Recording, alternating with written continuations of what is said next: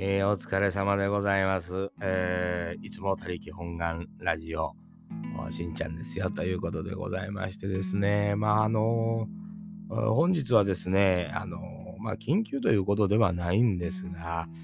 えー、まあ、あの、関西人の僕らの世代なんかは、あの、敬愛する上岡龍太郎師匠がお亡くなりになられたということで、やっぱりあの、何にも思うことないかと、もう芸能界引退された方やし、何ももうそんなん分からへんわ、と。いうようなことやと思うんです。まあ、ましてや僕なんか芸人でも何でもないあの素人のただの一般的な程度のお笑い好きというぐらいの人間からしますと、まあ、僕らあの本当にあの関西上方のお笑いっていうのの何をどこまで分かってんねや言うたら何にも分かってないんです。あの何にも分かってないんですけど、あの漫才ブームのいい時の安清というんですか、安清をを知ってたり、もうテレビでね、毎週、あの、ネタ番組なら流れてたような、まあそこでもちろん2ビートを知ったりとか、あの、本当にあの、笑いが、こう、市民権、えいわゆるまあ落語とか、その伝統芸能よりも、いわゆるその漫才師というのに脚光が当たった時期を見てるというんですかね、えー、もちろん上岡師匠の場合はその前にもう火ついたはった方なんです。漫画トリオで。あの僕らは実際その漫画トリオでわーっとネタやってるところをこう記憶してるかと言われたらもうほとんどあの懐かしの映像というかあのそういうのでしか知らないんですよね。パンパカパーンっていうね。あのニュースのね、感じのネタでやらはるやつなんですけど、まあ僕らが知ってるのはやっぱり、あのー、鶴瓶師匠とやってはったパペポテレビなんていうのはもう伝説の番組でありまして、あのー、世の中にはこんなに面白いおっちゃんがおんやなっていう、そのことというんですか。あもちろん鶴瓶師匠もそうなんですけど、上岡師匠っていう人のね、もう衝撃的やったんは、あのー本当にあのこれはあの炎上というか当時まあネットもあんまり普及してない中でももう苦情が殺到してえらい騒ぎになったというようなねあの某県の人はみんな泥棒や言うてね、えー、あのいう発言がもうえらいことになった。今もしあのやってたらえらいことになってんやろな思うんですけどまあ何べんもあの上岡師匠も言うとありましたけどお笑いの人間がまあ元来ええ加減な人間が笑いを取るために言うてることの冗談が通じひんって何のためにそれ見てんねんっていうようなことをおっしゃってたと思うんです実際そうなんですよね。あの、普通に考えたら、あの、普通に生きてて、そこの県の人みんな泥棒やってなるわけないんですよ。だからそれぐらい極端なことの中に、えー、不条理の中に笑いがあるのはもう当たり前のことで、これは、あのー、まあ、あの、志薬師匠、僕の大好きな志薬師匠が言いたはった時に上岡師匠と対談されてるのなんて YouTube にあるんですよね。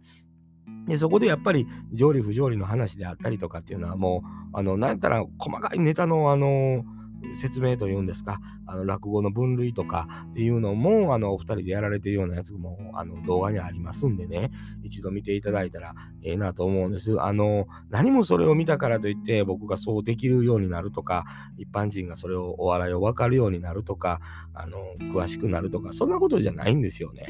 そんなことを考えて、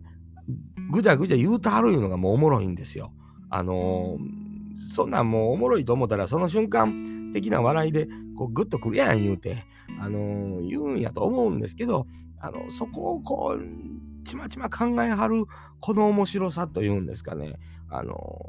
こうでしょって言うたはる感じがもう、もうさも詐欺師のようなって、そうじゃないと、お笑い、話術とかお笑いの人に騙されないわけですよね。面白いもんなんやって、こう、その世界に引きずり込まれるというか、そういう能力をお持ちの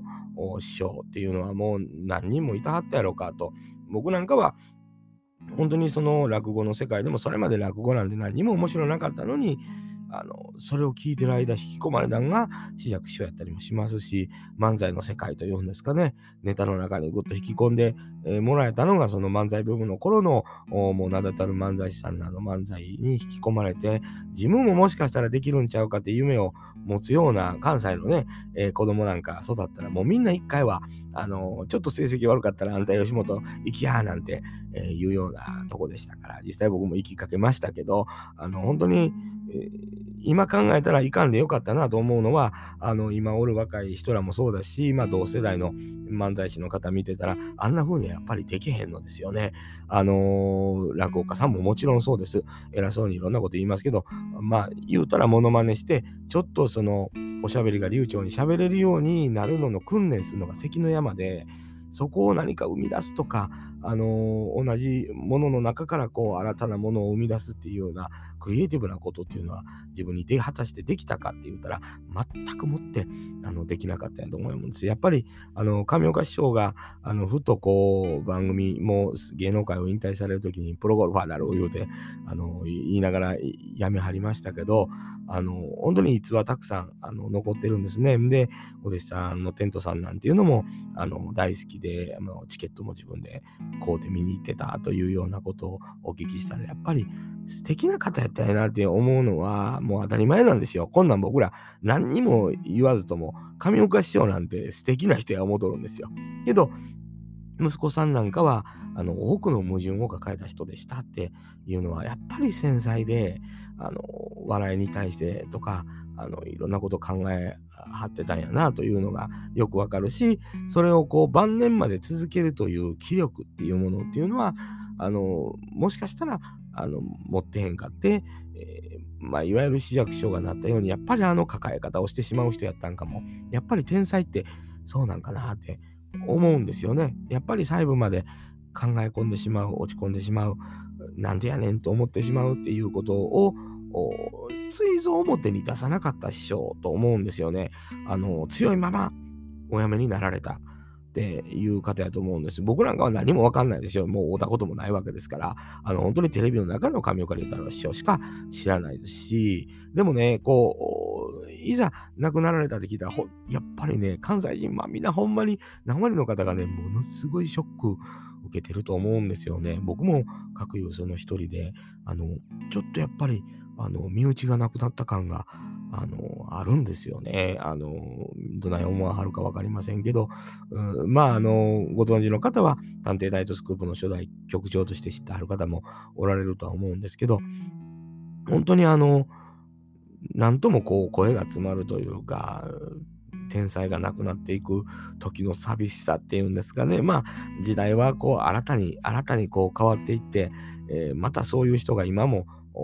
そういう伝説になってる人がおるんかもしれんし、それだけの技術を持った方とか、それだけ人を笑わせる方とか、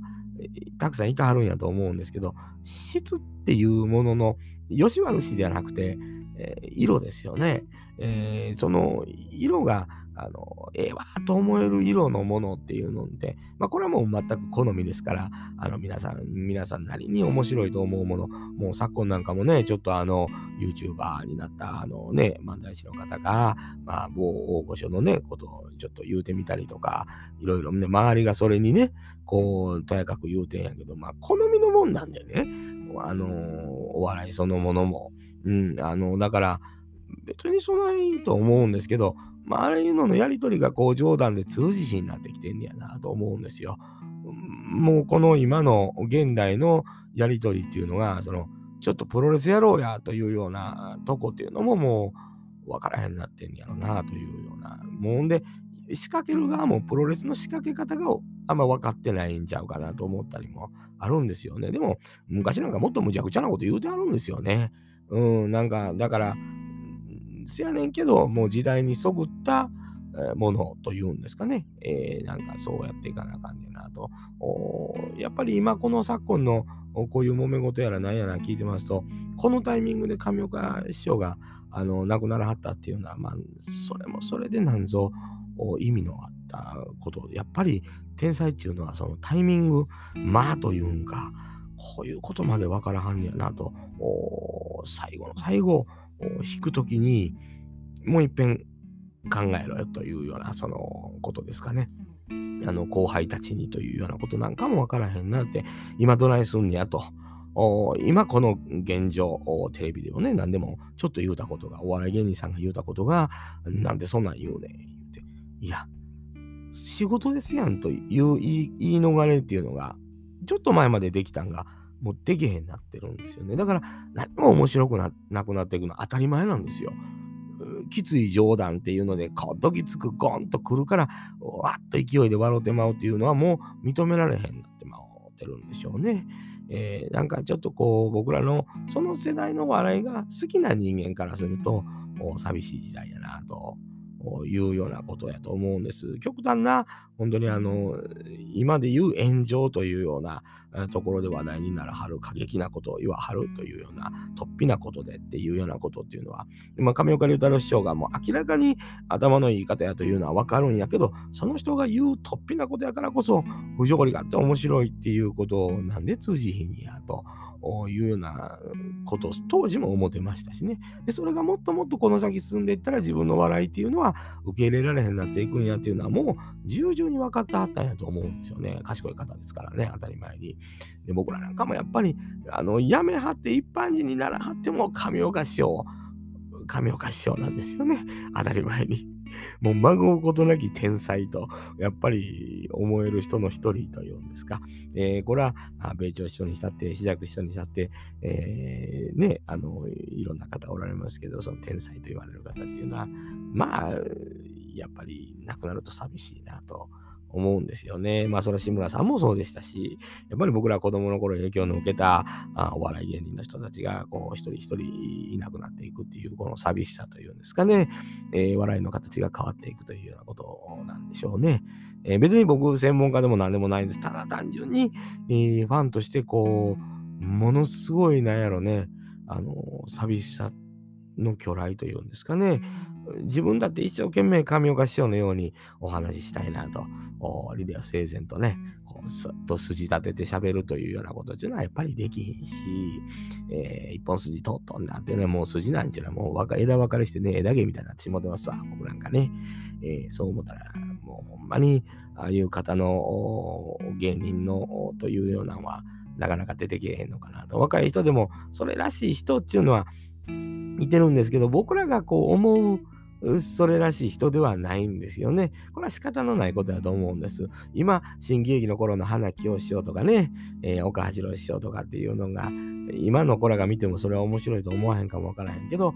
僕らがあの頃感じた面白さであったりとか、博多短海さんね、木村進さんとか、あの、本当にあの頃の良さというか、藤山寛美先生もそうやし、えー、なんかこう、それが良かった良かったばっかり言うてたら今の笑いについていかれへんやないか言われたらもうそりゃそうやしでもこう今の時代についていかない今の条理が分からへんなら今の不条理が分からへんなってまうしと思って、えー、皆さんお笑い好きな人は追っかけてはるんやと思うんですよね。えー、全然そうか思ったらあの意味のない、えー、動きだけで笑わすものは世界に通じるなと思うこともあるしやっぱりクスッと笑ってしまうし、えね、難しいことばっかりが面白いわけじゃなくてものすごく単純で簡単なことももちろん面白いわけで。えー、なんかそんなこといろんなことを考えて、えー、まあ YouTube の方でね、上岡市長と市役所なんかがこう、えー、ボード出して説明してるようなものもありますからね、あの、そんなん見ていただいたらね、なんか、あの、やっぱすごい人ね、なって一瞬でわかるし、もちろん、あの、米朝師匠のことを人は仰いだはった方なんで、その一番おで、えー、のお弟子さんの志薬師匠のことも丁寧にあの対応されてるっていうんですか、あの、それもよくわかりますしね、あの、珍しいと思います。上岡師匠がああいうふうに気を使ってはるっていう感じっていうのはね、なかなかないんですよ。米朝師匠とのあの対談みたいなのもありますからね、もちろんそれを見ていただいて忍んでいただく、希代の昭和の天才漫才師というんですか、の一人に、えー、数えられる方ですから、あぜひぜひね、上岡龍太郎師匠、もう一度、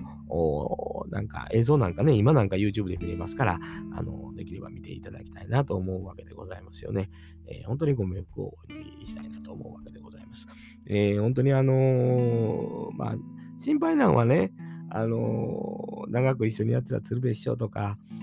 それこそ志村さんとも仲良かったですし、まあ、いろんな方がこう亡くなっていくっていうのは同世代の時代を駆け抜けた方たちの気を落とさせてしまうとこれ仕方ないんですけど、えー、そういうのもあるなと思ったりしますよね。特にあの昨今、まあ、まだ映画撮って元気ですけど、北野武さん、ビートたけしさんなんかも、時折そういうニュースに触れますと、たけしさんが本当に寂しそうな目をするんですよ。あれ見てね、僕、ごっと涙が上がってくるんですよね。あの、ああいう、あれは演技ではないんやと思うんですよね。なんか、あのそういうふうに感じますね。なんかそういうのを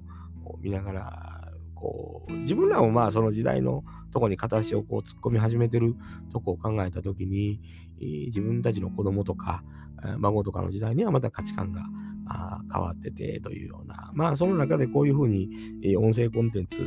で自分の声を残す、自分の意見を残す、自分の思いを残すというようなことをやってるわけでございますから、あのまあまあ、あの、同世代のね、おじさんたちが、あのちょこちょこ、あの、帰ってきてんな、って言ってね、えー、ツイッターなんかで言ってくれましてね、嬉しいことやなと思うとるわけでございますよね。帰ってきたら嬉しいなって書いてくれるんですよ。涙が出ますね。えー、あのほんまにね、ありががたいなというようなことなんです。なんの、なんちゅうことないんですよ。何の勉強にもならへん。ただただおっさんの日々、思い出したり、日々考えたこと喋ってるだけなんですよ。それ聞いて、おっさんが喜んでるんですよね。元気かなって。お友達のような感じでしょうな。ああのあいつ元気やろか、言うてね。えー、元気出せ、言うたら、よかったよかった、言うて。えー、今日は何かあったんかいな、つって。えー、あのこんなんありまして、言うてね。